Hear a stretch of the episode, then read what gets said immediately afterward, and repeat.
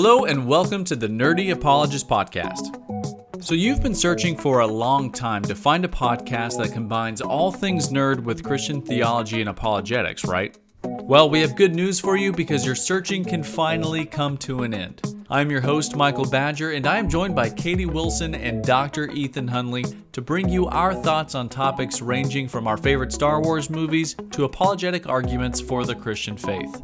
If you enjoy our conversation, feel free to share us with your friends and click that subscribe button so that you can stay up to date with all our future content. All right, welcome again to the Nerdy Apologist podcast. This is actually take two, and I just peaked the mic pretty hardcore right there. was good. So take care of that in post. But uh, I am your host, Michael Badger, and this is the only podcast that you get to hear Dr. Ethan Hunley uh, give a uh, dirge for the loss of Katie Wilson. Remind me what a dirge is. I think it's like a funeral song, or Oh, like really? a. I think oh, I, I I could be wrong. okay. But all get but a, a funeral I dirge, have, the, I have please. the voice for it, I guess. Okay. Um. Okay. Here we go.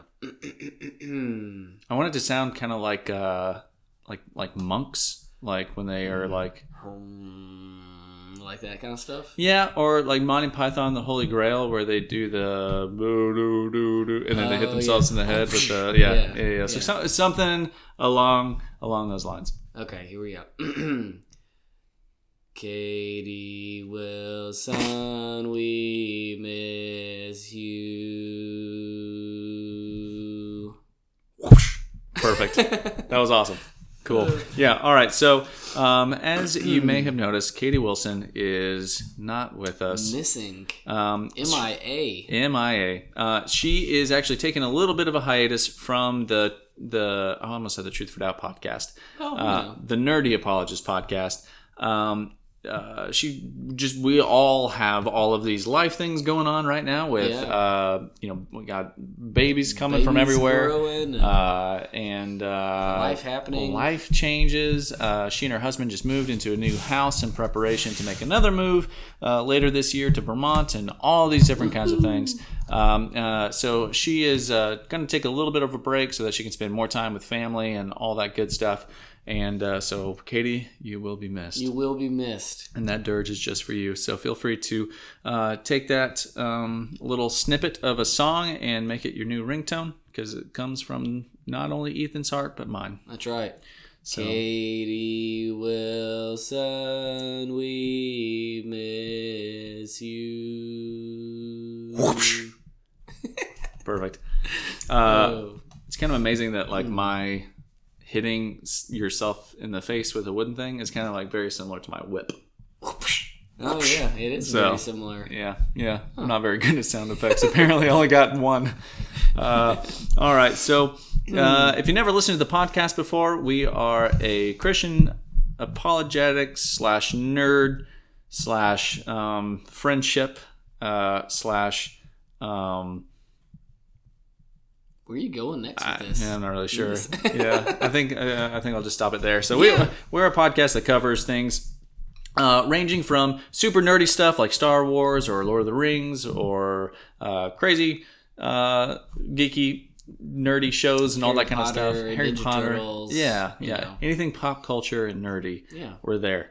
Uh, but then we also talk about Christian apologetics because what doesn't go hand in hand like nerd stuff and Christian apologetics? Mm, lots of things. Lots of things. the peanut butter and jelly of our time, as they call it. Uh, but uh, so anyway, uh, we are going to kick off this podcast with talking about something that, like, I'm pretty excited about. Me and you honestly, both. Me and you Um, both. and it is the. Uh, I'm actually going to quote from. Uh, TheVerge.com. I don't really know much about this website, so I only know about this article. So if it's a bad website, don't go to Verge.com, I guess. Uh, Unless you're going to read this article, I suppose. yeah. Um, but anyway, so they say that Disney has announced. I have to keep moving my head because we're only able to use one mic right now. uh, a new publishing initiative for Star Wars called the High Republic. High Republic. Yeah. So first, first impressions from the name. Do you like that name?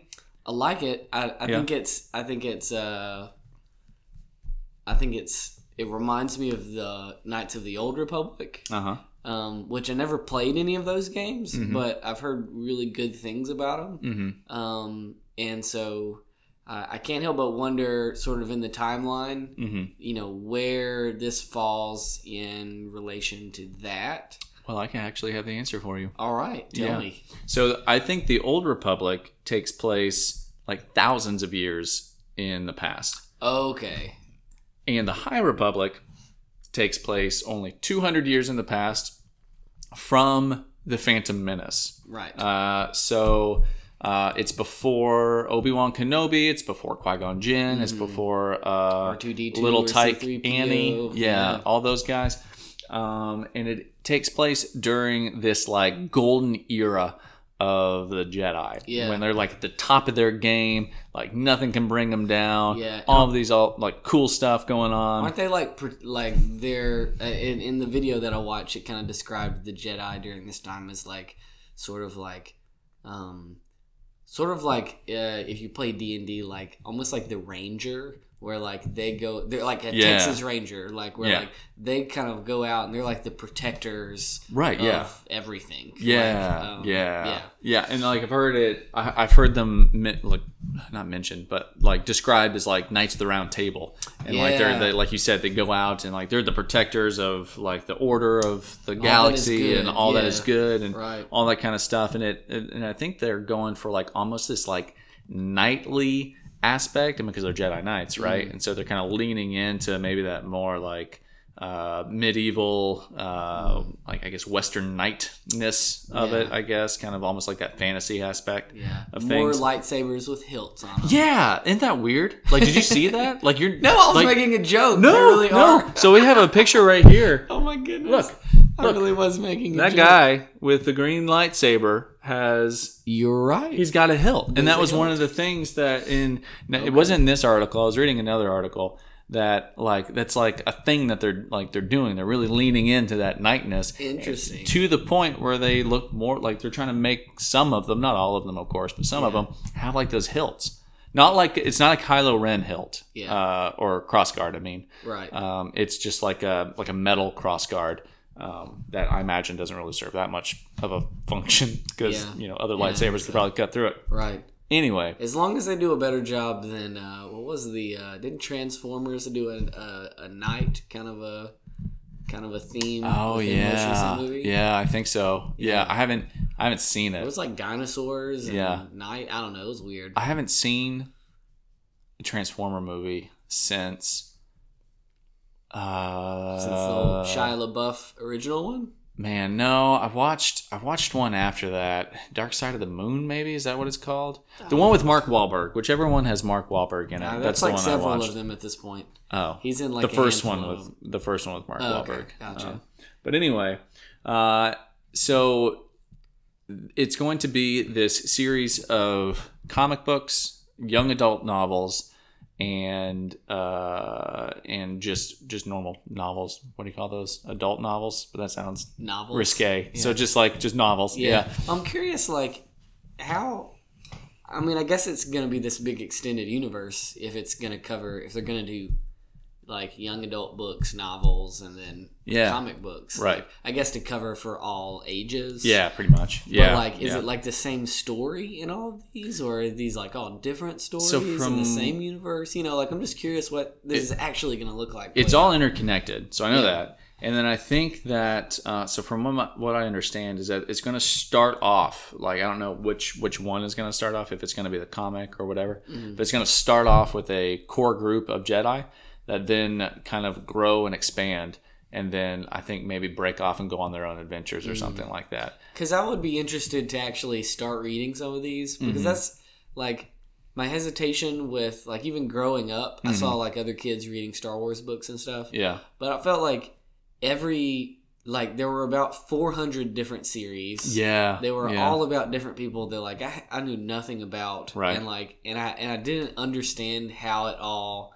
fit together fit together. Right. Yeah, but having a fresh start like this, I feel like I'm I'm it's much an more easy jumping in point Yeah, yeah, Yeah, for sure. Yeah, I I agree, man. Because like I think some of the what do they call it now? Like the Star Wars Legends, I think is the name of it now, um, because it was like the extended universe that all the, like the, all the novels and stuff was Mhm. considered extended universe, which was canon. But now they're just called Star Wars Legends, and correct me if I'm wrong, but Star Wars Legends, and it's not canon anymore. But I, I had I remember thinking the exact same thing. I was like, yeah, it'd be really cool to like jump in. But you had like books about Luke, books about Leia, books about uh, uh, Han Solo, and not only that, but then you had books about uh, Luke's like son, and then like like grandson, and like all these different kinds of things. And I'm just like, I don't even know where in the world to begin. It takes me like three months to get through one book, and I'm Yeah. like, right I don't have the time to go through all of this. Like I feel like you would have to have one of those conspiracy theory walls with all the red strings connecting all the like the different characters and like storylines and all that kind of stuff. I finally understand. yeah, it's right here the whole time.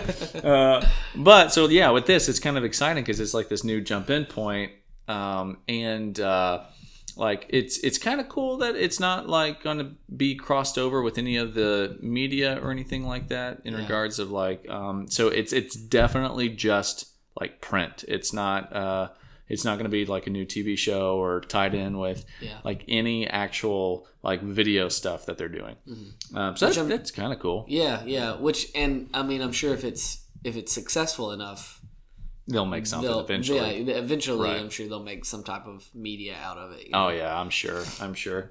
Mm. Um, well, and then they also have the, uh, I guess, the antagonist of this new like storyline, uh, and they're called the the Nihil, and they're basically described as like these space Vikings that come in and are like wreaking havoc and like taking over worlds and all that kind of stuff. And so they're the main like uh, antagonist to like I think it's going to be pretty much all the stories Yeah. and like them fighting against this the Nihil that come Mm-hmm. in.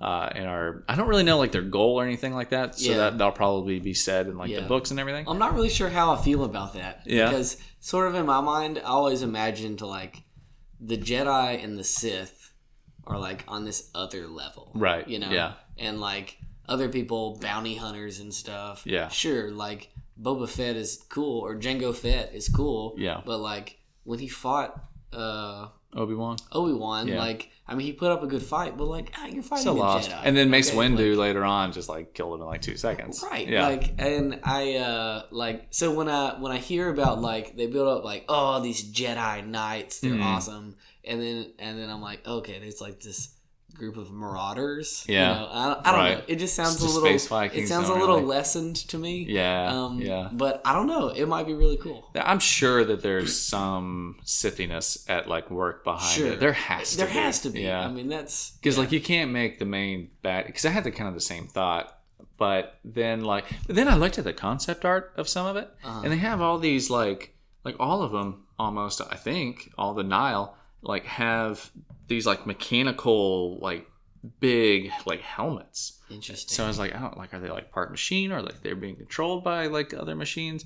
Or like are they being controlled by like sith? I don't know what's It going on. anything. But yeah, so I like there has to be like something bigger behind these space Vikings. They're just saying right now that it's like the space Vikings as the main bad guys. Yeah. Well, I thought it was neat how in the little like trailer that they talked about, um, or that they showed, um, they talked about bringing in like old Star Wars fans and younger Star Wars fans and like Mhm. people who had like all differing sort of ideas about Star Wars. Yeah, And like right. trying to come up with like new, fresh ideas and that kind of stuff. So I don't know. It sounded like a like a neat a neat idea. You know. I think so too. And I'm trying to like, I'm I don't know about you, but like, is it hard for you at the moment to like stay excited about Star Wars stuff? Um, yes and no. I mean, Yeah. I, I'm still excited. Like, even if they were like, "Hey, we're making another movie," Mhm. like, I, I mean, I'd be there to see it. Yeah, yeah. like, well, me too. you know, Yeah. I mean, I'm, um, yeah, I'm still excited. Yeah. I, even with everything about the newest trilogy, you know, right. um, I, uh, there's just so many other neat places that they can go with it because yeah, it is a whole universe, you know. Mhm. Um, and so you know, I, I I feel like I'm more excited about that than I am like Marvel. Yeah. you know? Oh yeah, man. Yeah, that's I a whole mean- nother conversation. Yeah. right? I, like I almost don't care about Marvel I movies mean, anymore. they like, really it really peaked with Endgame, and Yeah. like how in the world could you ever build up to anything like that again? Right. Yeah. You know, Yeah. It, it, I mean, whew. I watched the new Spider-Man movie. Um, not Homecoming, but uh, oh, I can't remember the name of it. But the one with Mysterio. Yeah, Um, and like I I enjoyed it and I liked it, but like I I didn't have any sort of compulsion to watch any more after that, or like see how Spider-Man will eventually interweave with like the other Marvel movies. I just like just don't really care, man. And like Yeah. like the new like Thor movie coming out that's gonna be there soon, and like um like the Guardians of the Galaxy. I feel bad. I just don't really want to see them, honestly. yeah. So I- probably will, but Right. Well, and it's it's it really is like a uh, you know, I mean, it's like them starting over from Mhm. scratch. You know, Mhm. like starting with Iron Man one. Yeah, again, right, know? Because even back then, like none of the movies related, yeah, but then they drop a little nugget here or there that it all kind of did relate. right. And it took I don't know how what ten years or something before it Yeah. all. You know, and I'm just like, I yeah, I'm like you. I I just have less motivation. to- Right. yeah, I don't know, but I don't feel quite as much like that with the Star Wars thing. You know. Yeah, yeah, yeah. And I, I'm kind of there with you too. Like, I feel like if they were wanting to continue with the Skywalker trilogy, then I would be a little bit more kind of bummed out because I'm just like, I feel like that's just that's tapped out at this point. and Like, that's a dry well. Yeah. Um, but now that they're going back in time and it's allowing people, and, and, it, and there's like enough of a time buffer to where it doesn't overlap at all Right. with the Skywalker saga. There's brand new characters like that. That does that is kind of exciting to see what they may do with it. Yeah. One two hundred years is far enough back that Mhm. like you really could like if you wanted to kind of loosely tie it to some of the Right. prequel stuff. Yeah, You know, you could you know make some loose connections like, like, throw in a young Yoda or something at some yeah, point. that or or even like you know this is you know you can make a connection of like oh this is someone's grandfather or grandfather or great Oh, you know what yeah, I mean right. like I mean Right. you could you could do something kind of like that um, Mhm. and so it, it kind of gives them you know they could tie it if they wanted to Right. um, and that would be interesting Mhm. um, but uh, yeah, I don't know. Even with like, even with like the movies and stuff, um, like I'm not surprised that they're going back and like starting with like print Mhm. because I just like even with Star Wars, it's kind of the same way. Like when it comes to the movies Mhm. and and even like a cartoon or, or any type of media, like there's nowhere else to go. Right. Like they have whatever they do next, they have to start Start completely fresh. fresh. Yeah. Yeah. So Disney's at this weird, you know, because doesn't Disney own Marvel too? Yeah, Yeah, like Disney's at this weird, like time. yeah. They're having to like kind of like re not maybe not rebrand, but like yeah, refresh I mean, all of their You have to main create lightning in a bottle again, you know, for both Right. of those for both of those um, brands. You know? Yeah. I don't know. It's going to be a real challenge, I think. I think so too. And I, uh, part of me at first was kind of like uh, bummed out that they weren't going forward in time with this. Yeah. But at the same time, it, it also makes sense because if they are wanting to do more TV shows, or, or obviously they're probably going to want to do another trilogy at some point, Mm-hmm. um, they would run the risk of like painting themselves in a corner if they went forward in time with like this new book series or whatever because Right. like whatever they did whatever story that they did would either have to take place after that or it would have to somehow interweave and connect to make sense within uh, the the world that the novels created um, and so it makes sense that they went back in time and not forward in time it's a little bummed out that they didn't go forward but like i totally understand it Yeah. um, my okay, so and because I'm a fuddy duddy, like my only like worry is that I mean, I don't know. We we we kind of all know that Disney now has this like um, intersectional social justice like bent to them, Mhm. and uh, and and you know that's whatever. You can still enjoy the movies and just kind of like see those things that they stick in there just to be like, hey, LGBT, we we hear you, we see you, all that kind of stuff Right. um, and just kind of just like you know okay whatever that's you know expected that but i just i wonder how much of that they're going to like infuse in these novels as well Yeah. And so that's the only thing that i'm just like it makes me hesitant with anything star wars now it's just like Mm. how much leftist ideology are you going to just kind of like smuggle in here? Yeah, And um, but other than that, like I'm still pretty excited. yeah. Well, I'm wondering too, like, how does how does a whole team of people write a novel? Like, Or like come up with like stories and stuff. yeah, Yeah. and and and it be like like consistent. I don't know. Yeah, I, I just feel tough. like the more like classic way is like a, like one person. You know, Mhm. like J.K. Rowling that Mhm. writes all the Harry Potter. You know, like Right. um, I just wonder. I don't know. It's just I don't know. It's gonna That whole like idea. a crazy amount of communication because they can't do anything that like um, that is uh, what's the word uh, contradicting any of the other Right. stuff in the other things and Yeah. like because you have all these like there's I can't remember how many authors that they said are going to be starting this thing but Hmm. it's like at least like four or five I think yeah. And uh, and like making sure that all of them are on the same page with everything Yeah, I don't Ooh, know. that's tough Yeah, yeah. Well, and it'll and it's interesting too because you know, I mean, what if I don't know, what if like a writer has a really great idea, but Mhm. like, oh, doesn't fit with the plan we have. Oh, yeah. you know what That'd I be a mean? bummer. Like- Yeah.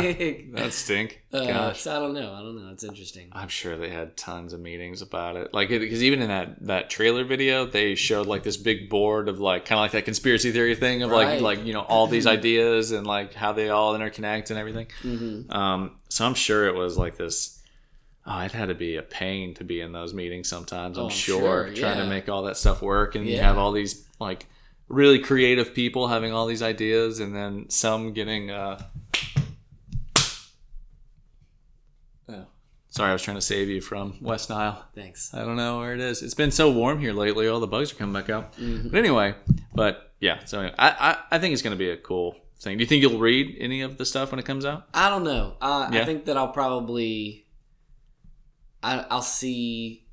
I think that I'll probably wait for it to come out Yeah. and then I don't know. See what reviews or whatever. Are. Yeah, Because it's yeah. really funny. Because I was thinking, I was thinking the same thing. Because I was just like, okay, I'm excited about this. I think it's really cool, and I'm excited to see what these stories are.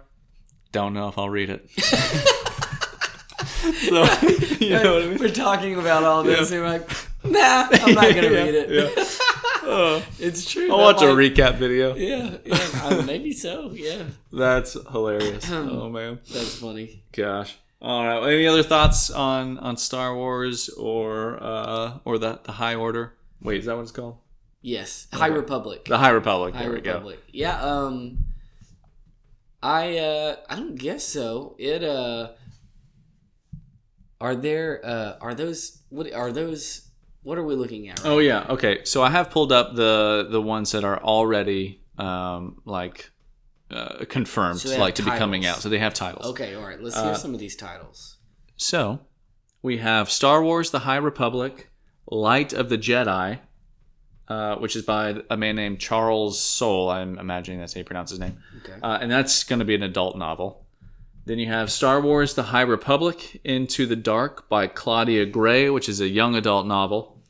Uh, Star Wars: The High Republic, A Test of Courage by Justina Ireland, which is a middle grade novel. I don't like. Okay, so it's a middle grade, lower than a young adult, like, In like my middle mind, school. Yeah, in my mind, it's like yeah, like a middle school, and then young adult is like high school, Got it. maybe college, and then adult is like college and up. Right. Okay. Cool. In my mind, at least, I don't know what the rules are there. Yeah.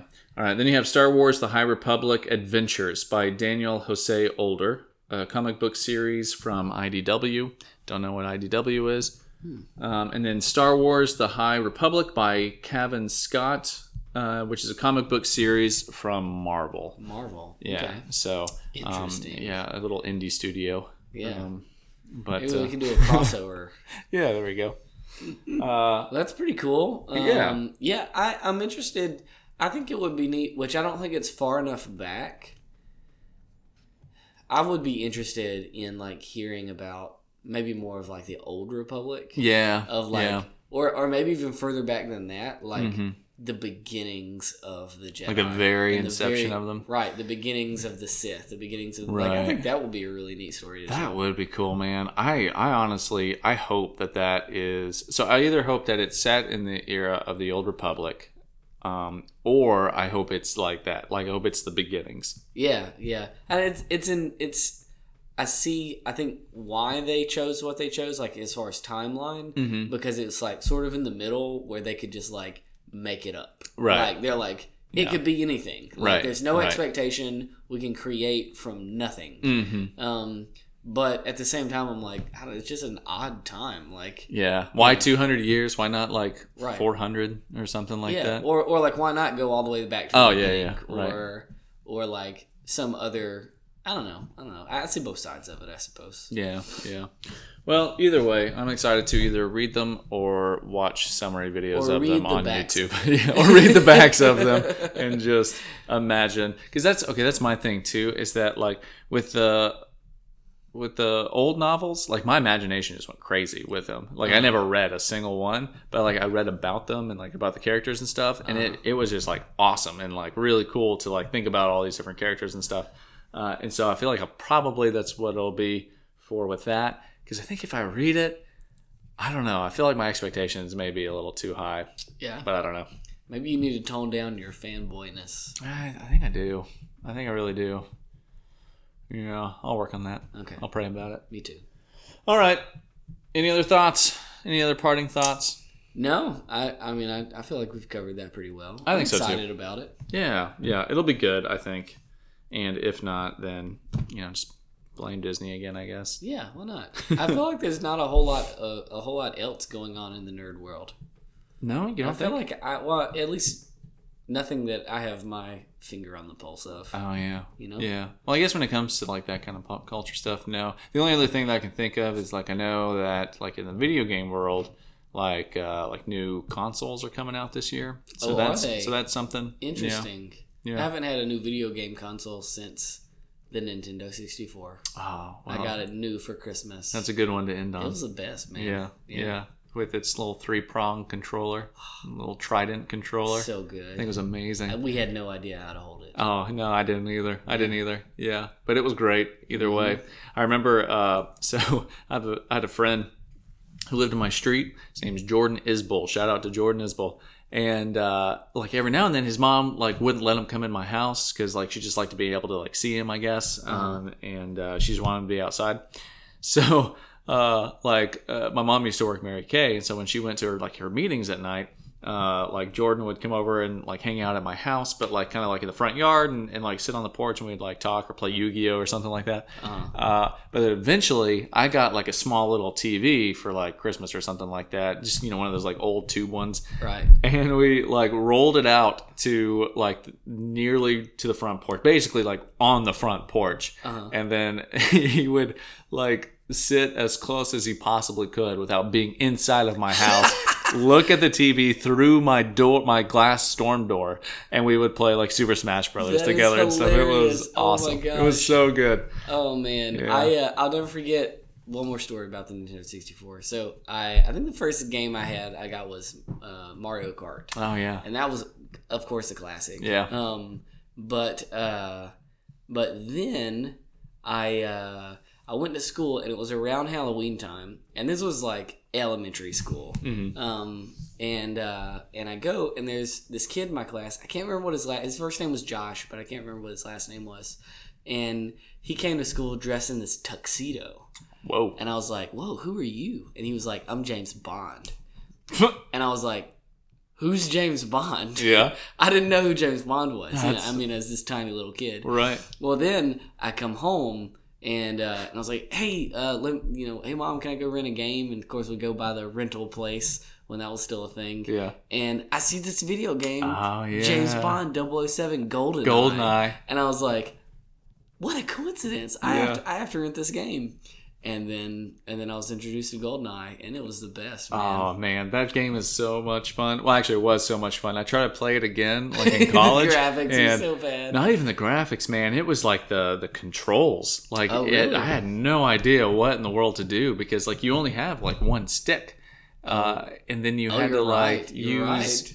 Because we get so used to using the double. Right, yeah, Yeah. yeah, It was the hardest thing to like go back and play that game. But yeah, man, I have so many good memories with that game too. Yeah, man. Man, what a weird kid that you had in your school dressed in a tuxedo. It was so weird. That's awesome. Yeah, man. Oh, that's amazing. Thanks to Josh.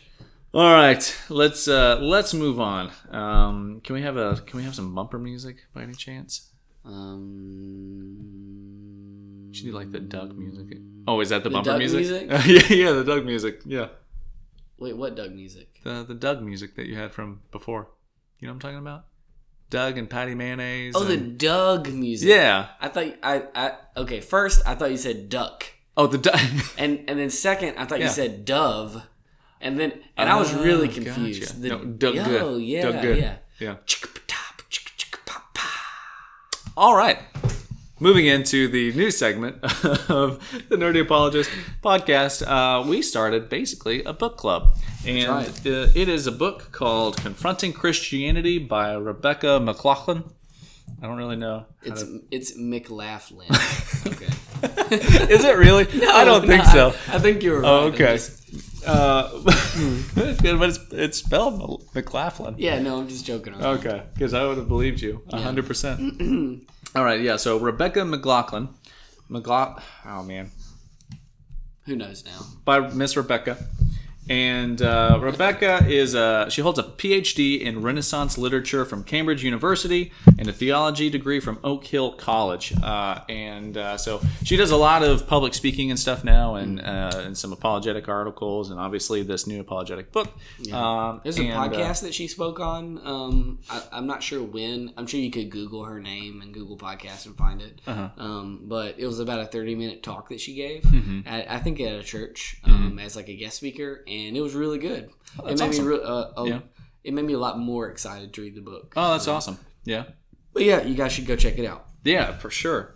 Um, well, this book, I think I already said what it's called, Confronting Christianity, but it, it really tackles um, specifically 12 hard questions uh, that confront the world's largest religion, which is Christianity. And so we're just kind of going through chapter by chapter. Interacting with this book, um, calling out the things that we like, that we uh, may have some disagreements with, which hasn't really happened yet. Um, but uh, who knows? Maybe it will. Yeah. And uh, Well, the- so, Yeah. oh, what were we gonna say? Well, I was gonna say, well, the first the first chapter is, "Aren't we better off without religion?" Mm-hmm. And um, and anyway, she makes some good And points. the cliff notes is no. is no, Yeah. and I and I agree with that. So, Yeah. yeah, no All right. disagreements yet. All right, let's move on to chapter two. uh, but uh, last podcast we we talked about like the first half of of chapter one is the world better off without Christianity, or aren't we better off without religion rather?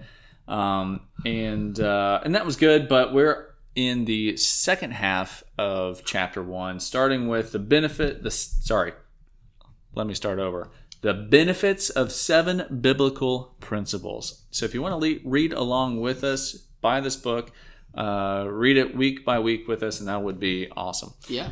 Uh, so, Ethan, do you want to give like a little rundown about like these seven basic principles, or at least uh, kind of like a Sure. preamble to Yeah, it? yeah. Um, so uh, what she says, um, sort of a, as she is introducing these seven biblical principles, um, is uh, uh, essentially uh, she she has these. So she calls them counterintuitive um, because uh, often you know they they come. Um, it, you know, it, it's things like generosity and things like forgiveness um, and things like contentment um, which you know are, are can very much be counterintuitive to our culture. Um, and so um, she essentially says, um, you know, I, I want to explore seven counterintuitive biblical commands and how they relate to the findings of modern psychology, um, which we talked about a little bit last week. Um, about how she really approaches this idea uh, or this question of of uh, aren't we better off without religion um, from a modern psychology perspective um, and then backs it up with christianity um, which i thought was pretty cool um, Yeah. and so um, you know she does make it a point to say that this is not an exhaustive list and um, and that um, you know she says I'm, i make no claim that christianity holds a monopoly on these principles or and i thought this part was interesting um, and she says or um, that a positive effect on health and happiness is the litmus test for truth essentially saying um, just because just because something is is good for your health or um, or or makes you happy doesn't make doesn't mean that it's that it's truth Right. um, Yeah. uh, objectively. And so, uh, you know, I thought that was good as well. Um, and so, um, some of these, uh, the principles, I'll just kind of read them off. Um, so, the first one that she um, tackles is generosity. Um, the uh, actually, make sure I counted these up right. I might not. You count along with me, Michael, to make sure that I'm. So that's one One. generosity. Um, the next one is um, essentially um, the idea that love of money is not a good thing. Um, Yeah. So that would be two. Two. Um, uh, the next one uh, she points out is um, um, working um, for the sake of um, not of yourself, but of finding a, a deeper purpose in in whatever you do as work. Um, and uh, so that would be three, and then um, the next one is contentment, which would be four. Um, gratitude, which is five. Um, Self control and perseverance, um, which would be six, and then uh, Forgiveness. I missed forgiveness. Where- Forgiveness. Oh, there it is. Do you know- Do you know what I'm talking about? Do you know what song that is? No, I don't think. I, Forgiveness. I don't know what It's you're. the only part of the song I know, so Oh, it's really too. there's like a, a song in Lion King 2 that uh, Oh, Lion King two. Yeah. man, that's a deep cut. yeah man I yeah no, I'm not as Moving on. Lion King two. um, but yeah, so um, she essentially talks about each one of these topics and um, and how how from a from the perspective of modern psychology, not from the perspective of Christianity, Mhm. but from the perspective of modern psychology, these things are good for you right and these things are are these things are for man's betterment in general um, and yeah just using not christianity but using um, like um, all these different studies and stuff um, Right. a lot of these non-christian uh, uh, sociologists and stuff have found have found that these things are good for people um, Right. and then at the end she she essentially you know makes the point that exactly you know Yeah, um, yeah. the the question of aren't we better off without religion um, well no not necessarily Right. because Christian, you know, all of these things that she lists out, and like she says, this isn't an exhaustive list, but she chooses seven that are part of the the foundation of a Christian life. Mhm. And if if if you're doing these things, um, then you- you're actually better off with religion, you Yeah, know, right. and, and with Christianity specifically. right Um, and so, anyways, Yeah, I think the I think what you said or like what she said about like this isn't a litmus test for Christianity being true is really good, and that's that's definitely something that you have to remember going into this chapter um, because I think it could easily kind of start. Well, I guess there are some points where it goes against the health and wealth thing, but I could understand if you go into this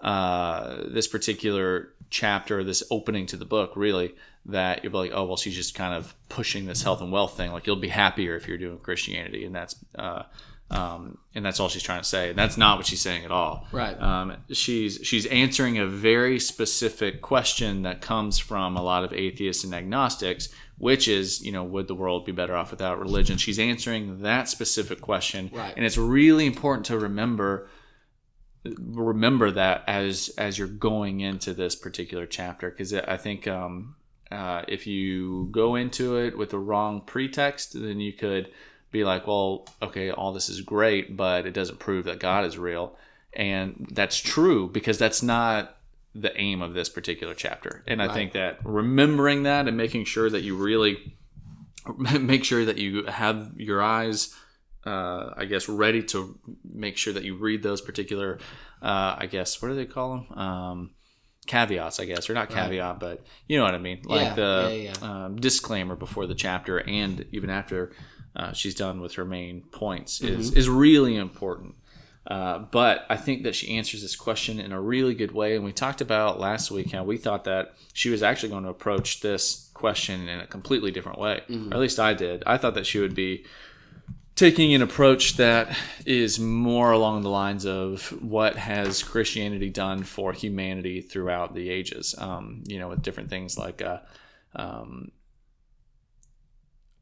uh, I guess the first one that comes to mind is uh, the the sanctity of the individual. You know, being made in the image of God, which led to you know like the freedom of slaves and all those different kinds of things. Right. Um, but I think this is a really interesting and cool way to put it, and one that I think is um, is super important. So let's go through each of these principles and talk about what uh, Rebecca McCaughan uh, has to say about each one and some of the, our our thoughts and uh, and some of our.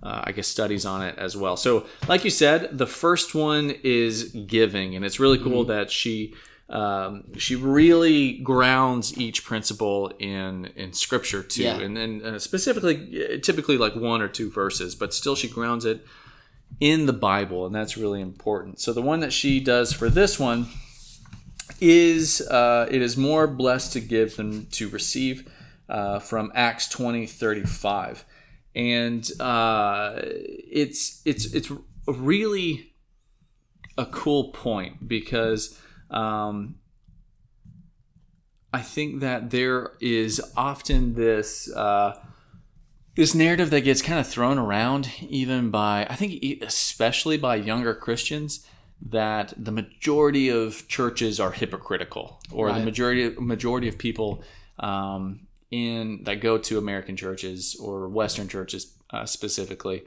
are uh, just full of hypocrites who talk the talk but don't walk the walk.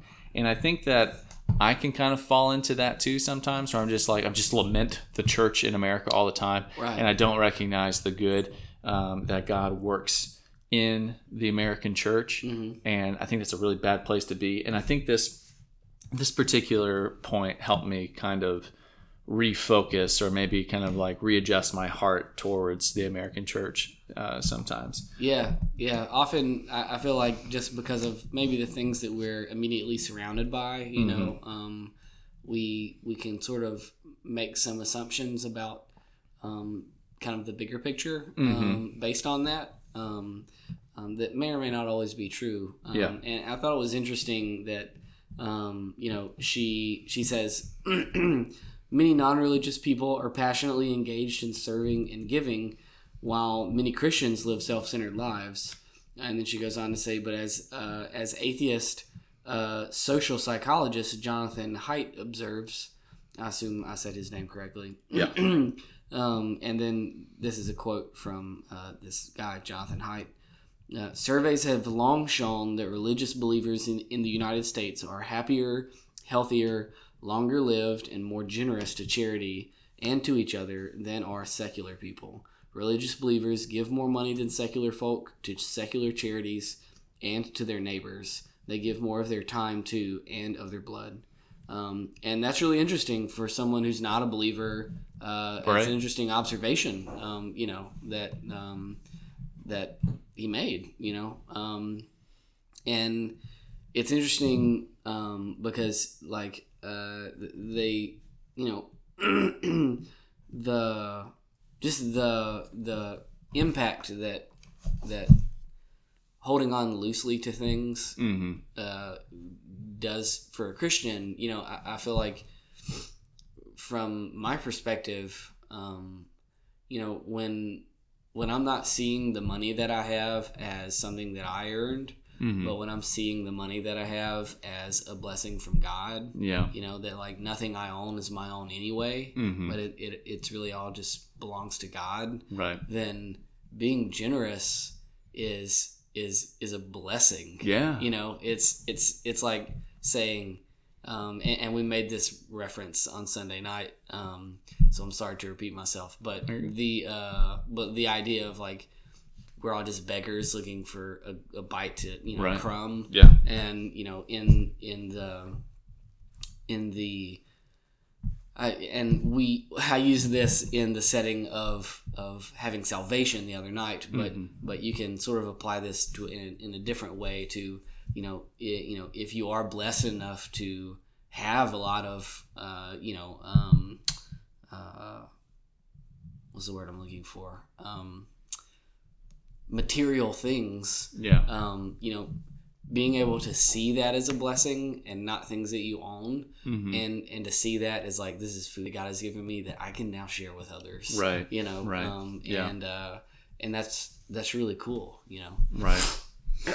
yeah, and and I think that uh, and it's important to remember these things because again, I think that like uh, especially and and I've, I've found this to be true in a lot of younger Christians like our age, so like you know maybe like you know 33 and lower 35 and, and younger and especially in uh, the generation after ours um, where there's this just this lambasting of the american church which some of it's warranted uh, but i also think it's it's also young excited people who are excited to change the world not recognizing the good that the church is actually still doing right, right, right. now um, We don't want to be, you know, people who are just patting ourselves on the back. You know, I mean, that's not what you're saying. right Um, but But we right, do want to be able can- to say like we we do want to be able to answer the charge that Christians uh, or like you know just this particular question that the world would be better off without religion. Right. It's like well that's not true, you know, because Exactly. Christianity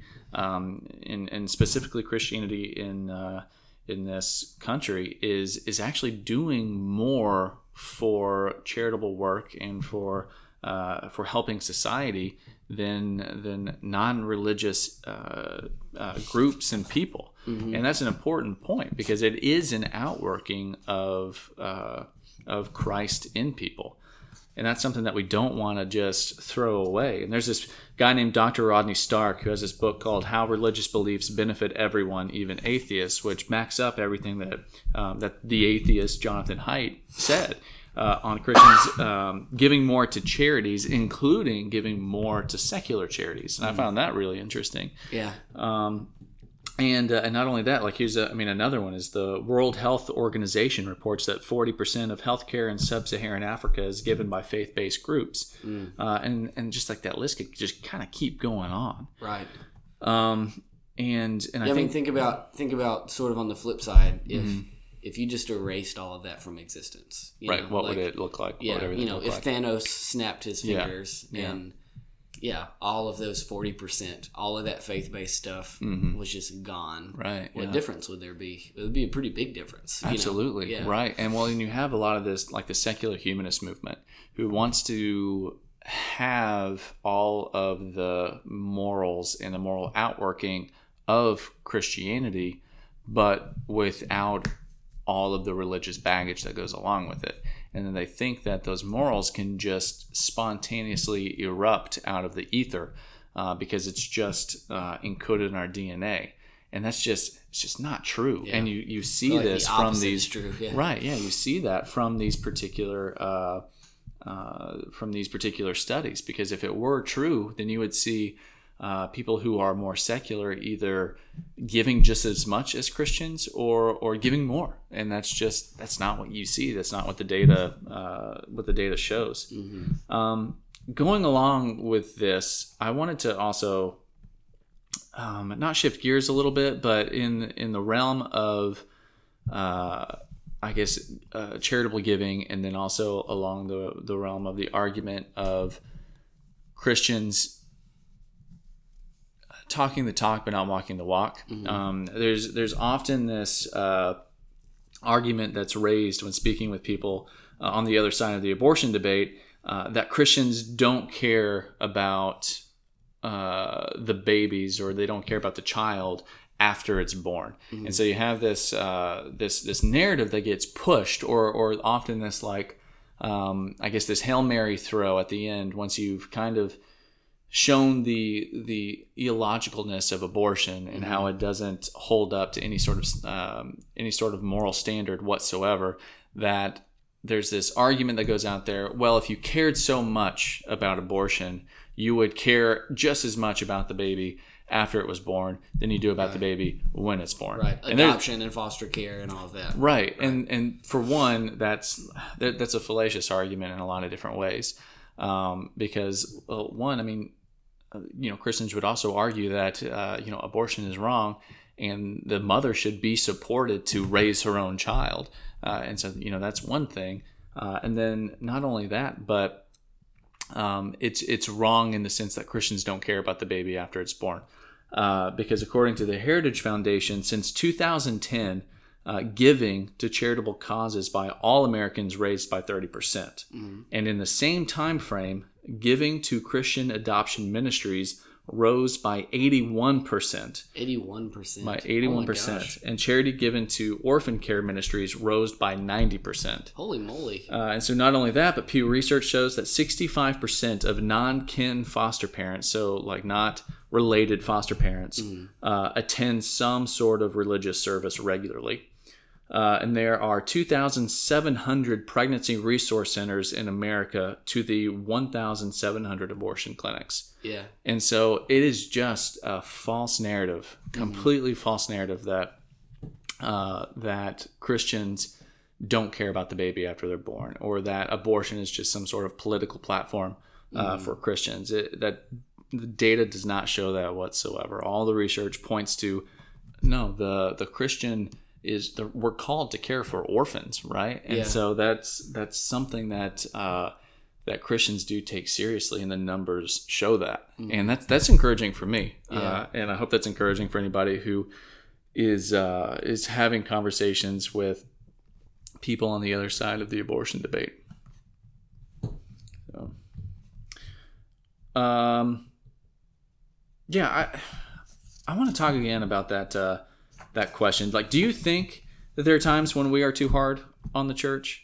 Like, have you noticed that in, in your own life, or are you fairly like, Uh, y- y- yes and no. Yeah. Um, I mean, I feel like I feel like it's all situational. Um, mm-hmm, I mean, yes, and in in some, I, I, I feel like it depends on how you look at it. You know, mm-hmm, um, like in one sense, is there always room for betterment and Mhm. improvement? Yes, Right. You know, um, in another sense, um, you know, is it you know is it okay to just ignore the things that have taken place? Mhm. I don't think so. I mean, we need to pay attention to the things that, um, uh, you know, I mean, what the data shows and what we just talked about. You know, right, I mean that that should be out out there, but Mhm. but it's just like you know, I mean, it's it's just like on the news when you watch. I mean, you watch every day. Like Mhm. the negative the negative stuff gets more views. right, Like they don't talk about all the positive stuff because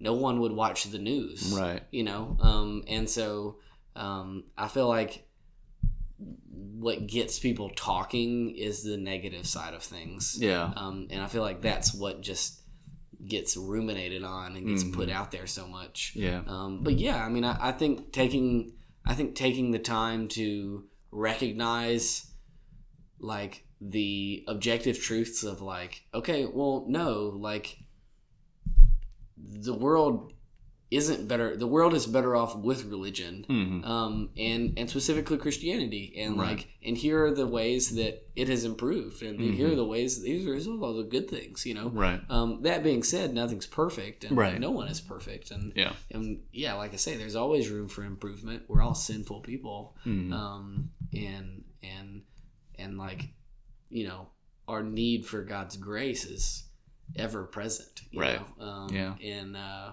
and so, like I say, I, I I see both sides of it, you know. Sure. And I, I think it's all, um, I think it's all uh, situational. You know, I mean, it, it depends on what you're talking about. you Yeah. know? yeah. Oh, I got away from the mic for sure. Yeah. All right. Okay, so we just, like you said, spent a lot of time uh, on that particular point. Yeah. I mean, it was good though. Uh, yeah, I, I think so too. Yeah. Uh, but we may need to bug it through the rest. Well, the next point really sort of just piggybacks on the back of this. Yeah, that's true. You know, like uh, the love of money. Um, Mm-hmm. So yeah, so the next point essentially is um, the love of money disappoints, and what she says, um, and and I'll let I'll let you talk about the. um the scriptural reference, but Yep. um, it's interesting. She says in 2000, in a, in the 16, in the 20, 2000, oh my goodness, Whew. in the Sound like word vomit coming out of your mouth. I'm just gonna stop for a second. So what she says is in the 2016 survey, the American freshman, 82.3% of freshmen checked becoming very well off financially as an essential or very important life objective, um, uh, which she says uh, represents an increase of nearly 10% in the last uh, decade uh, and has overtaken raising a family, uh, as a top priority. Uh, and Yeah. so like um, Yeah. it's like more and more of our um, of people our age and like young younger people um, Mm-hmm. are, are really just more interested, um, more so than raising a family, in um, in just making making money. Right. Um, yeah. um, which is uh, like I get it. I'm you know I I understand the thought there, but hmm like I feel like at this point I've lived long enough to see how that doesn't work out. you know? Yeah, absolutely. Yeah, and the scripture reference that uh, that she uses, uh, well, she uses two. Um, uh, well, I guess technically four, but uh, three of them are basically the same thing. Where where it's talking about where Jesus is saying that it's easier for a camel to pass through the eye of a needle than for a rich man to enter into the kingdom of God. And uh, you know that comes from Matthew 19, 23 through 24, Mark 10, 25, Luke 18, 24 through 25. And then she also cites the Apostle Paul called the love of money a root of all kinds of evil. And that's from 1 Timothy 6, 10. Um, and uh, and yeah, I mean it's it's absolutely true, um, and especially I mean she she says in the beginning of of this particular point uh, where she uh, uh, she says that for those of us raised on a steady diet of capitalism, the Bible's critique on wealth is tough to swallow. And uh, and as much of a defender of capitalism as I am, in the sense that I believe it's the best economic system uh, devised by fallen people in a fallen world, um, it, it it is difficult because I mean it honestly capitalism has allowed us to live in almost a, I guess at a, at a world's level almost virtually no one is considered poor uh, in com- like on a world stage Right. um, and and that has caused us to be able to focus on actually having material wealth more readily, readily available to us than at any other time in any other country Yeah. and and while that has done a lot of good things, uh, it's also made it harder, like uh, like like you're talking about, for us to and like Jesus talks about, for us to focus on things that actually matter. Yeah. And I was listening to. Uh, have you ever heard of Dennis Prager by any chance? Yeah. Okay, so I was listening to his fireside chat the other day, and Dennis Prager is a, is actually a, a Jewish man who created uh, Prager U. He was a radio host for a long time. You may have heard me talk about him before, um, but uh, he was talking about, uh, or he was answering the question, would he consider himself successful?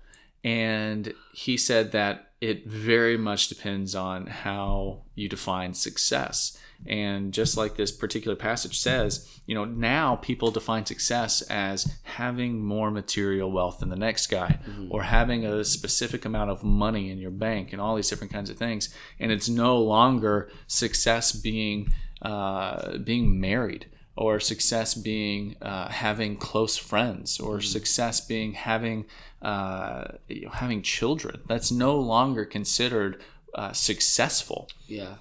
and uh, but what I really liked is that she said, uh, "Where is it at?" Uh, she goes on to cite the World Happiness Report in 2018, which states that even though income per capita has doubled since 1972, happiness has either remained unchanged or even declined. And so, even though people are more wealthy than ever before, um, especially in the context of history, uh, the happiness of everyone has gone it has either remained the exact same or gone down Yeah. and i think that's really telling because we have just warped and twisted our view of success even christians Yeah. and uh, instead of success being viewed as uh, having a family that rejoices in loving God or or raising a son or a daughter who are or Christ honoring, uh, or success being the fact that you know you are following in the footsteps of Jesus and in the will of God for for what he wants you to do with your life in regards to fulfilling the great commission in the way that he wants you to fulfill it uh, we've we've warped that and made it only into material gain and I, I even feel that infecting my own mind and my own heart Yeah. um, so, uh, what about you? Because like Yeah. you, you know, you are at a different stage in life now where where like your income's going to be changing because Yeah. of like i mean you're finishing up residency and all that kind of stuff. So like is there a challenge there for you to like keep Well, that in, Well- in focus? Well, I think about like I think about just in general, you know, I feel like we as people like don't think about like the things that we like our spiritual needs. yeah. Um, you know, like most of what we think about is these physical needs and these needs of like, okay, I need um, to go to school or get a job or work or save money Mhm. um, to get a house to like to finally get to like this comfortable financial place yeah right and then at that point my goal is to save enough so that i don't have to work anymore Mhm. and then i will have made it. Right. And i can retire. Yeah. but like by then like i mean three quarters of your life has gone by. Hmm and and you've i mean you've sacrificed friendships uh family you know and and you've you mm, um you know quite often have sort of ignored any of these spiritual needs hmm and spent your whole life chasing these these physical needs you know? Right. Um and yeah like i, I think about that um sort of in like in my setting like being a physician um you know finishing residency and and you know finally getting like a real job where yeah sure i'll be, I'll be making a lot more money but hmm I i- it's it's definitely a challenge to remember like that's not at all what it's about because because you're still left feeling empty Right. like it's like it's that stuff doesn't satisfy you Mhm. know and you think you know when when you don't have it that it will Mhm. but then when you do have it it doesn't you Mhm. know uh, what satisfies is is first and foremost like christ like that relationship um but then like you know in my mind in my mind you know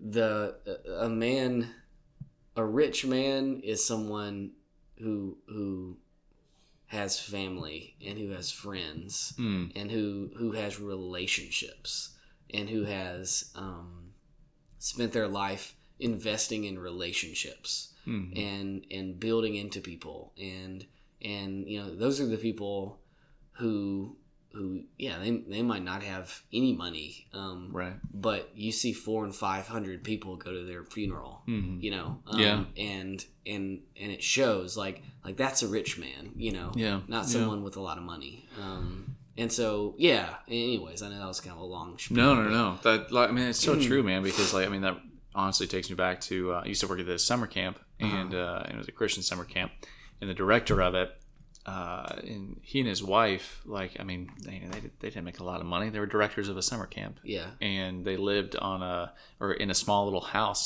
that was on the property of the camp, and uh, the the husband died, a guy named Lloyd. Um, and at his funeral, man, there had to have been, man, at the very least, a thousand people there because Wow. this was uh, it was a church in in Knoxville, Tennessee, and uh, this church is it's a mega church, uh and uh, it seats probably you know probably roughly like a thousand people or maybe a little bit more than that, um, and it has multiple services, all that kind of stuff. right. But anyway, uh, that place was jam packed at his funeral. Wow. And I mean, like there was only like standing room only, Mhm. and I was just like, I mean, just like you said, like yeah, that was a rich man, Yeah. uh, because he served God with everything that he had, and and like you said, invested in relationships, and even though he wasn't successful in the eyes of uh, of you know the rest of America in terms of of finances, like man, I wouldn't if I were him, I wouldn't trade that for all the money in the world because it goes back to that cliche. I mean, you can't take it with you. yeah Uh, Yeah. But what you can take are, are the friendships uh, that will remain in heaven, you know? Yeah, And, uh, yeah. So, and it is hard because like i feel it like Mhm. I, I i see other physicians and the vehicles that they drive or Mhm. or like the furniture in their house Yeah. or or just their house in general right. or you know little things like you know they pay someone to come and mow their yard and that like that kind of stuff. Yeah. And I'm not saying that any of those things are bad, Mm-hmm. um, but I, I definitely there's this desire to like to to want to want more, you know, Mhm. and, and to to see what others have Yeah. and to want that for yourself. Right. And and like I say, th- those things aren't aren't bad things in and of themselves. You know, I mean, if you can afford to pay someone to mow your yard so that you can spend more time investing in people Yeah. great. You Right. know, I mean, that's not a. There's, you know, I don't want it to sound like I'm just bashing on people who have nice things. Sure. Um, but what I, I guess the point that I'm making is that I I feel it. Like I feel that pull Mhm. to just want to just want. Yeah. You know. Yeah. Um, and um, and it's easy to, you know, I I, I want to learn to train myself to to want eternal things. You Mhm. know, to want things of the Lord Right. um, like Right. like that. Yeah. You know.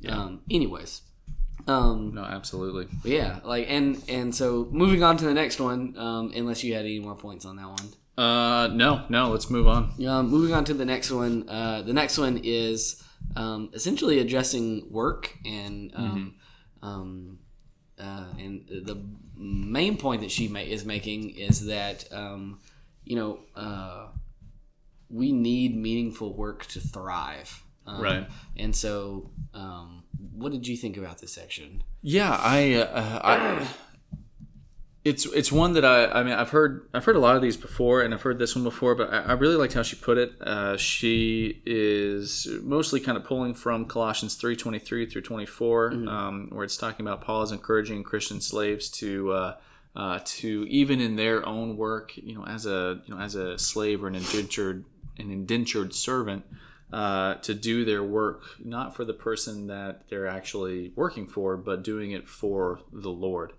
Uh, and and that's how we as Christians should view our work. That it is a uh, even the most mundane thing that we're doing uh, is a higher calling that God has us in at that moment in our life. And I think that's super important. And she uh, she quotes this person, the University of Pennsylvania psychologist and professor Angela Duckworth, uh, who tells her own little parable to illustrate this point. She says three bricklayers are asked, "What are you doing?"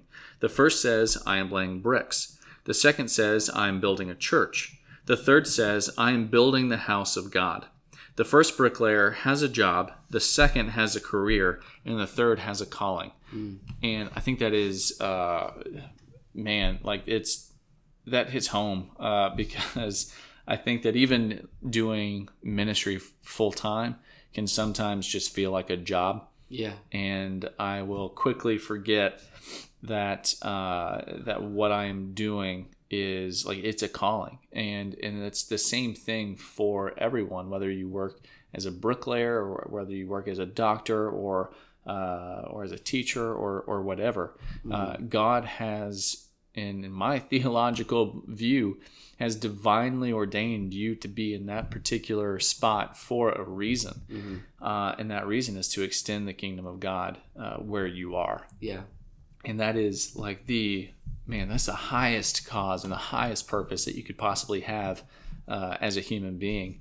And I think that when you actually view work that way, then it it lets you live more richly because you are living with a purpose. Yeah. Um, we talked about him before. Jordan Peterson, who's not a Christian, um, he uh, he he talks about that all the time. One of the biggest uh, biggest problems with young men in uh, Western countries today is this uh, this feeling of lack of purpose that causes them to stay at home. It causes them to prolong adolescence uh, all the way up into their 30s Yeah. uh, and that that lack of feeling of purpose it just eats away at you and so if you're just going to work just to do nothing but get a little bit of money at the end of the day then man life is going to be really sad for you Mm-hmm. and uh, and and I think that she she makes that point very well in this uh, in this little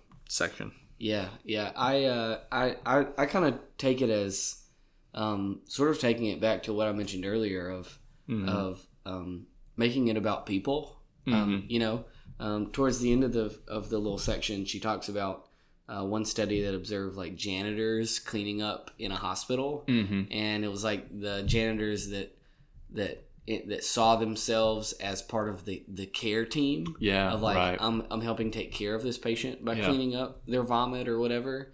Um, were much more fulfilled than the ones who just saw it as like just another job. right. Um, and uh, and it's true. Like you know, thinking about that, uh, you know, again, it's it's about it's about serving and it's about people. You know, it's about Mhm. relationships. Um, that's that's just something else that I thought about. Of you know that whatever we do, um, you know, it it's I mean any and every job is a service to somebody else. You Mhm. know, Right. Um, and and thinking about it like that, it, you know, it is a you know it's a calling. You know, because we're Mhm. serving others. Yeah, yeah. That's such a good way to like. I like how you put that a lot. Like it's whatever you're doing, your main goal is to serve somebody else. And and like one of the things because uh, when we go up to Vermont, you know, I'm my main focus there is going to be church planting. But then I plan on working a part time job and and viewing whatever job that is as like first trying to even like if it's something like you know uh, sorting boxes at UPS or whatever hmm like I could go there, go into robot mode, and just do the job. Right. But if I viewed my real job there as taking care of my coworkers and making sure that they are okay spiritually, and by by making sure that they they they know Christ, then that changes everything. Right. And uh, and it gives way more purpose to the job. So yeah, that's awesome. yeah. All right, should we move on? Yeah. Let's do it. Um, the next is we can really be happy in all circumstances. Really? Uh, I think so. Okay. I think so. Well, at least we, if we're not dumb, Yeah. I guess. Sometimes I'm dumb. I'm very dumb all the time, so I'm never happy. Uh, so here she cites Philippians 4 12 through 13, um, which says, I have learned the secret of being content in any and every situation, whether well fed or hungry, whether living in plenty or in want. I can do all this through him who gives me strength. Philippians 4 12 through 13. This is often one of the ones that people always try to put on their like sports shoes. Yeah. Wait, that doesn't mean that I can like score a touchdown every play. Well, it means that too, Oh, okay. actually. Oh, And okay. uh, uh, but uh, um, yeah, so this one is very counterintuitive to just our sinful and and, and fallen minds. Uh, that even in the midst of adversity and trials and pain, we can find comfort and joy in Christ. And not only that, but we're actually called to be joyful in the suffering and the pain because we know that we're suffering in Christ's suffering. Yeah, yeah. One, I thought I think that it's interesting too because, um, you know, again, she she comes she comes at it with a from like a modern psychology perspective, and uh, and she says that uh, modern psychology suggests that we have a highly developed ability to synthesize happiness. Mm. Um, and I know even just from some of my studies, I'm studying for board exams right now, and on a lot of the practice questions, it's family medicine. You know, so you deal with almost everything Yeah. but uh, in in a lot of the practice questions, if cognitive behavioral therapy is an Mhm. answer, it's always right because it works for everything, Right. or or at least it at least helps Yeah. with everything. Right. Um, and so um, it's uh, it, it's very interesting that you know for for depression, um, you know, sure medicines work well. The data shows that, and counseling uh, and cognitive behavioral therapy works well. The Mhm. data shows that. But works what works the best is both of those things together. Right. And um, and it's interesting because um, you, you just see that uh, that it is possible, you know, that that we can sort of sort of um, there's so much more to our minds Mhm. that that isn't just from outside Mhm. isn't just from these outside forces acting upon us. Um, there, there's a lot that we can take control of, Mhm. um, and and sort of, and and in in the setting of Christianity, sort of give those things to God, you know, and Yeah. lay those things down at the cross, and um, and it's just really cool. Um, Mhm. And it's interesting that she says. Uh, um, uh, hold on, let me find it. And She says Harvard psychology professor Daniel Gilbert calls this our quote psychological immune system. To illustrate the point, he quotes the 17th century polymath Thomas Browne um, and quote, "I am the happiest man alive. I have that in me that can convert poverty to riches, adversity to prosperity. I am more invulnerable than Achilles. Fortune hath not one place to hit me." Um, and he says uh, this this uh, Harvard uh, psychology professor says, um, you know, what kind of remarkable machinery does this guy have in his head? Um, and this this Harvard professor, who is a self declared atheist, um, he he he leaves out the part that uh, this uh, Thomas Browne guy um, that he is uh, drawing he was drawing on his Christian faith uh, to Yeah. to immunize him against suffering. Right. Um, and so, anyways, it's just very funny. Yeah. Um, that Well, he does it again. Like Right. he does that with more, this guy named Maurice Bickham, uh, an African American man who was dubiously convicted of murdering two white police officers and spent 37 years in prison. On his release, Bickham declared, "I don't have one minute's regret. It was a glorious experience." Again, Gilbert does not mention that Bickham was sustained by his Christian faith or that he thanked God for the injury he suffered prior to his imprisonment. right. Yeah, And so, that- like, yeah, yeah, you know, right. like like God gives us this this like He calls machinery in our head, you Right. know?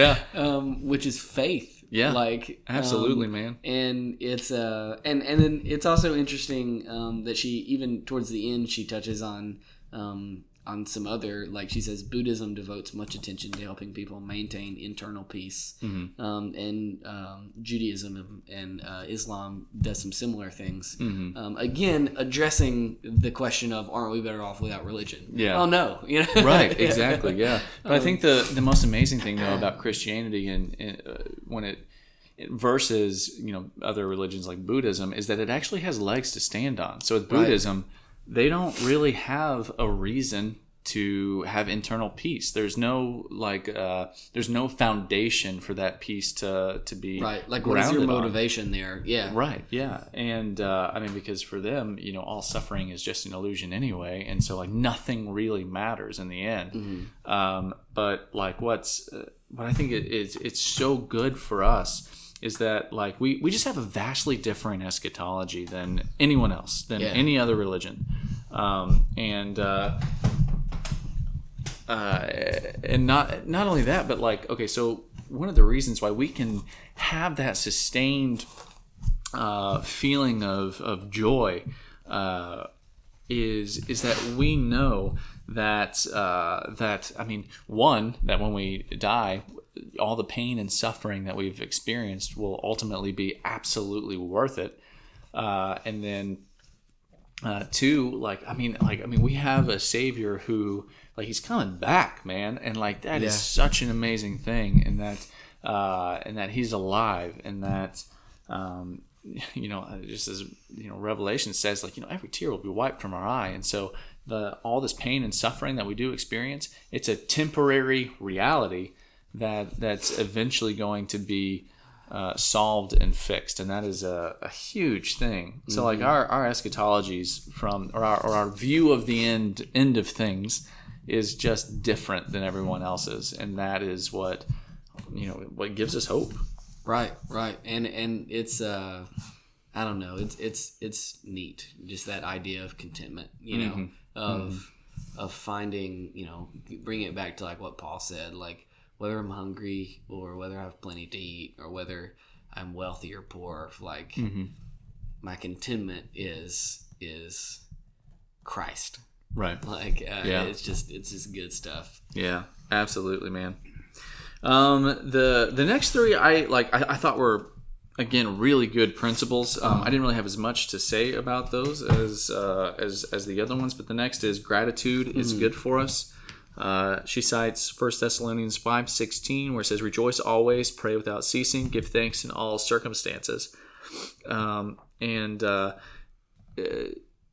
basically, you know, in this passage, Paul is saying for like everything, every single thing that you're going through, give thanks for God for for putting you in that situation. It's, it's kind of similar to uh, to the last one, um, but she she makes sure to to note that you know Paul's not just giving this idealistic view of life that's impossible, but he's and he's not just saying it from this this uh, area of personal comfort himself, but he's saying this despite all of the hardships and pains that he himself has experienced, and that gives more weight to what he's saying. Right. Uh, because there are times where I'm just like I can't be gra- grateful for what I've experienced or anything like that, or what I'm going through right now Yep. uh, because this is really like hard and difficult and like Yep. so there's no way and i'm just like well i didn't experience like even one one hundredth of what paul experienced in his lifetime and yet he could be grateful and uh, and have that gratitude for for every circumstance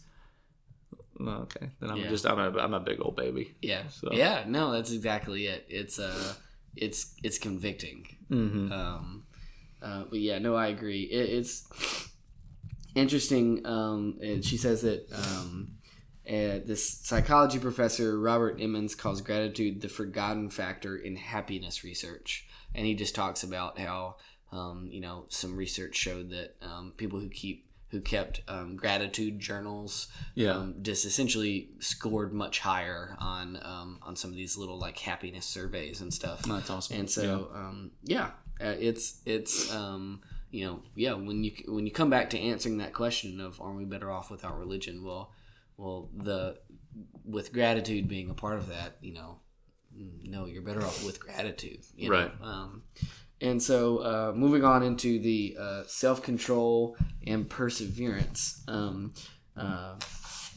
she uh, so she cites uh, a few uh, things here. So Second Peter one five through seven.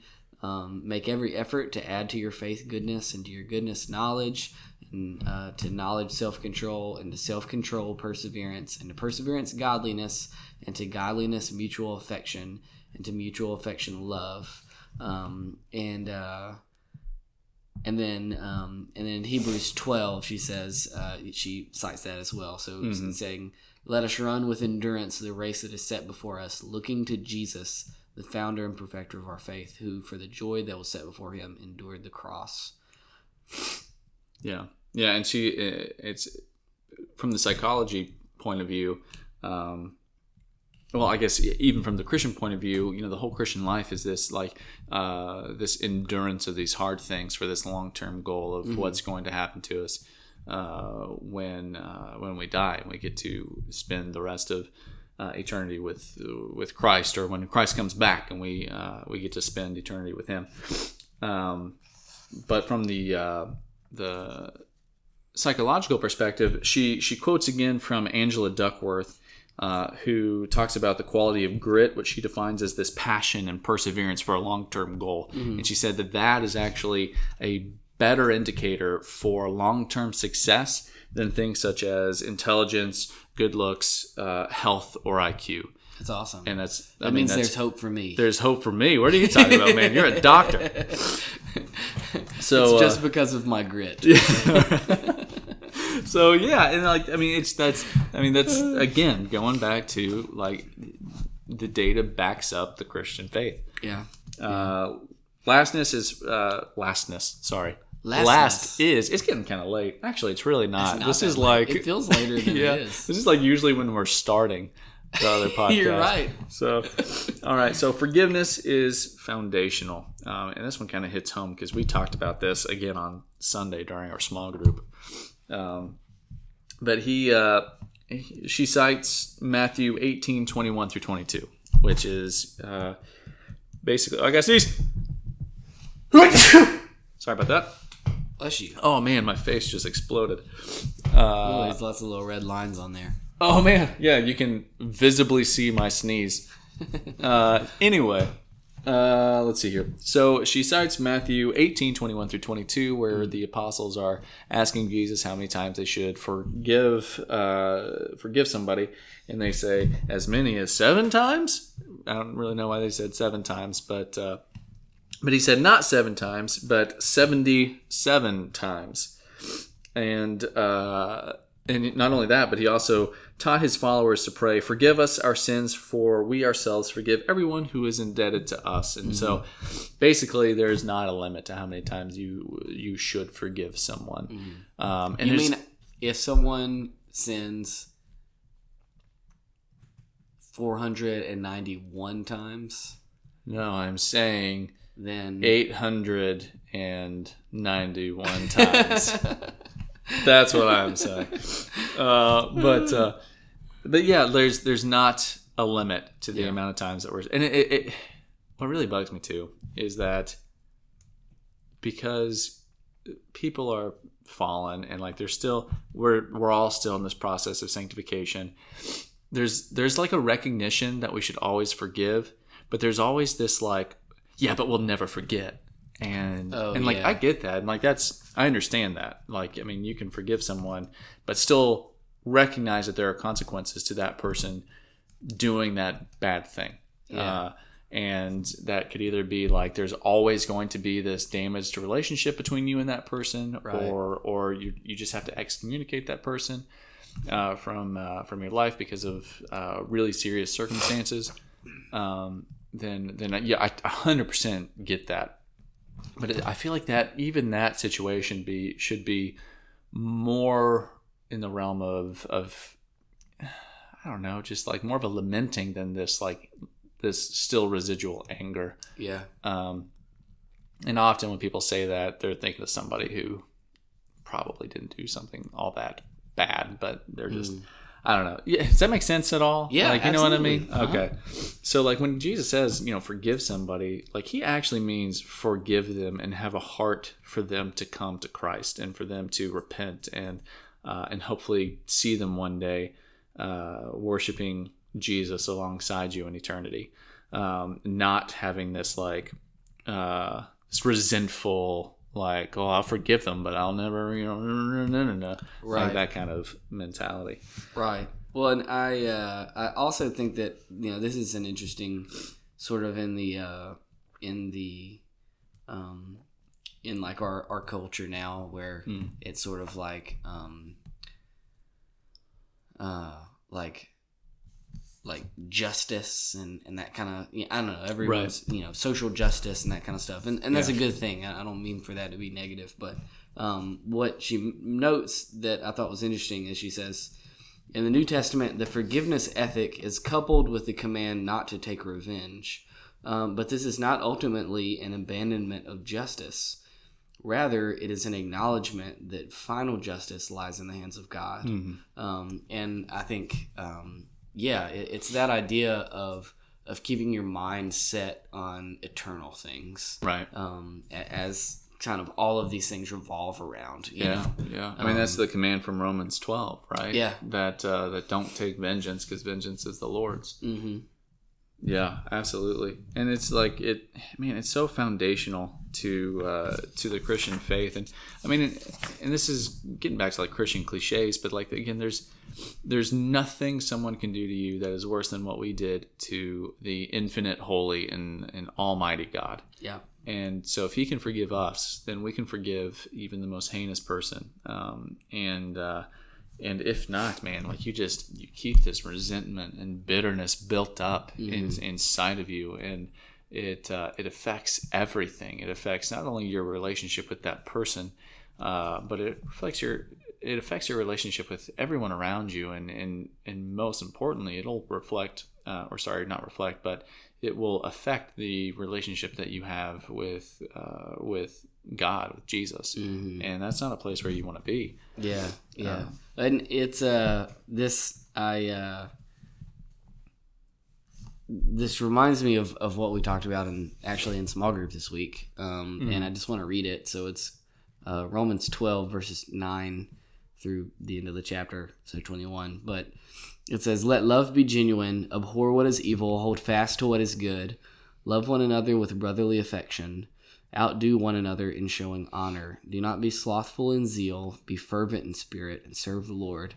Rejoice in hope. Be patient in tribulation. Be constant in prayer. Contribute to the needs of the saints and seek to show hospitality. Bless those who persecute you, bless and do not curse them. Rejoice with those who rejoice, weep with those who weep. Live in harmony with one another.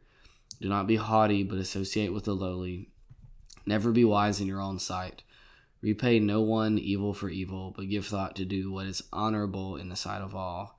If, if possible, so as far as it depends on you, leave, live peaceably with all. Beloved, never avenge yourselves, but leave it to the wrath of God, for it is written, Vengeance is mine, I'll repay, says the Lord. Uh, to the contrary, if your enemy is hungry, feed him. If he is thirsty, give him something to drink. For by doing so, you will heap burning coals on his head. Do not be overcome by evil, but overcome evil with good. Um, and uh, yeah, I mean, and I realize that, like, again, we're all sinful people, and it's, you know, no one's ever completely doing all those things 100% all the time. Mhm. Um, and, uh, but, but, aren't we better off without religion? Mm. no you know uh, like when you read that it's like no you know and you know if we were all doing that it would be you know it would be a different world you know Right. and that's the challenge is is for us as, as specifically as christians for us to be living this way hmm anyways this whole uh this whole podcast has been very convicting Yeah. yeah Yeah. yeah I don't like it. yeah i don't either i don't either lacey and i had a big fight right before i came over here so as you could tell i was not in a good mood when i got here Yeah. and i'm still not in a great mood but now anyways i'm just feeling convicted because i'm like Yeah. it sin and anger like blinds you so much Right. you know um and when you're out of that and and talking about scripture and that kind of stuff it's like uh, no yep Everything just kind of melts away. everything you- melts away yeah. and like i can see clearly that i was like obviously i was doing exactly what i was angry at her for doing Right. and then i turned around and did the exact same thing Yeah. um anyways and pride is just so blinding That's Um, hard. Kayla and I, we don't fight, so we just, I don't really, Man, you I don't to- know that feeling. you'll have to teach but, me what, uh, what that's like one day because you have to Well, because i'm we're just five years in and dead inside. Just kidding. just kidding. No, we're very happily married. inside. We fight. I promise. that's so funny oh, man. gosh. anyways But- i don't i don't mean for my marriage to sound terrible it's great but you know this is just timely Yeah, absolutely. Yeah. Well, I think that's a good place to end it, man. He, I, I was going to mention this, like this, the story of Bob and Mary that he ends on. Oh, uh, yeah. That Jonathan Haidt, the, the atheist author, uh, who has another good book that we started going through called Yeah. Coddling the American Mind.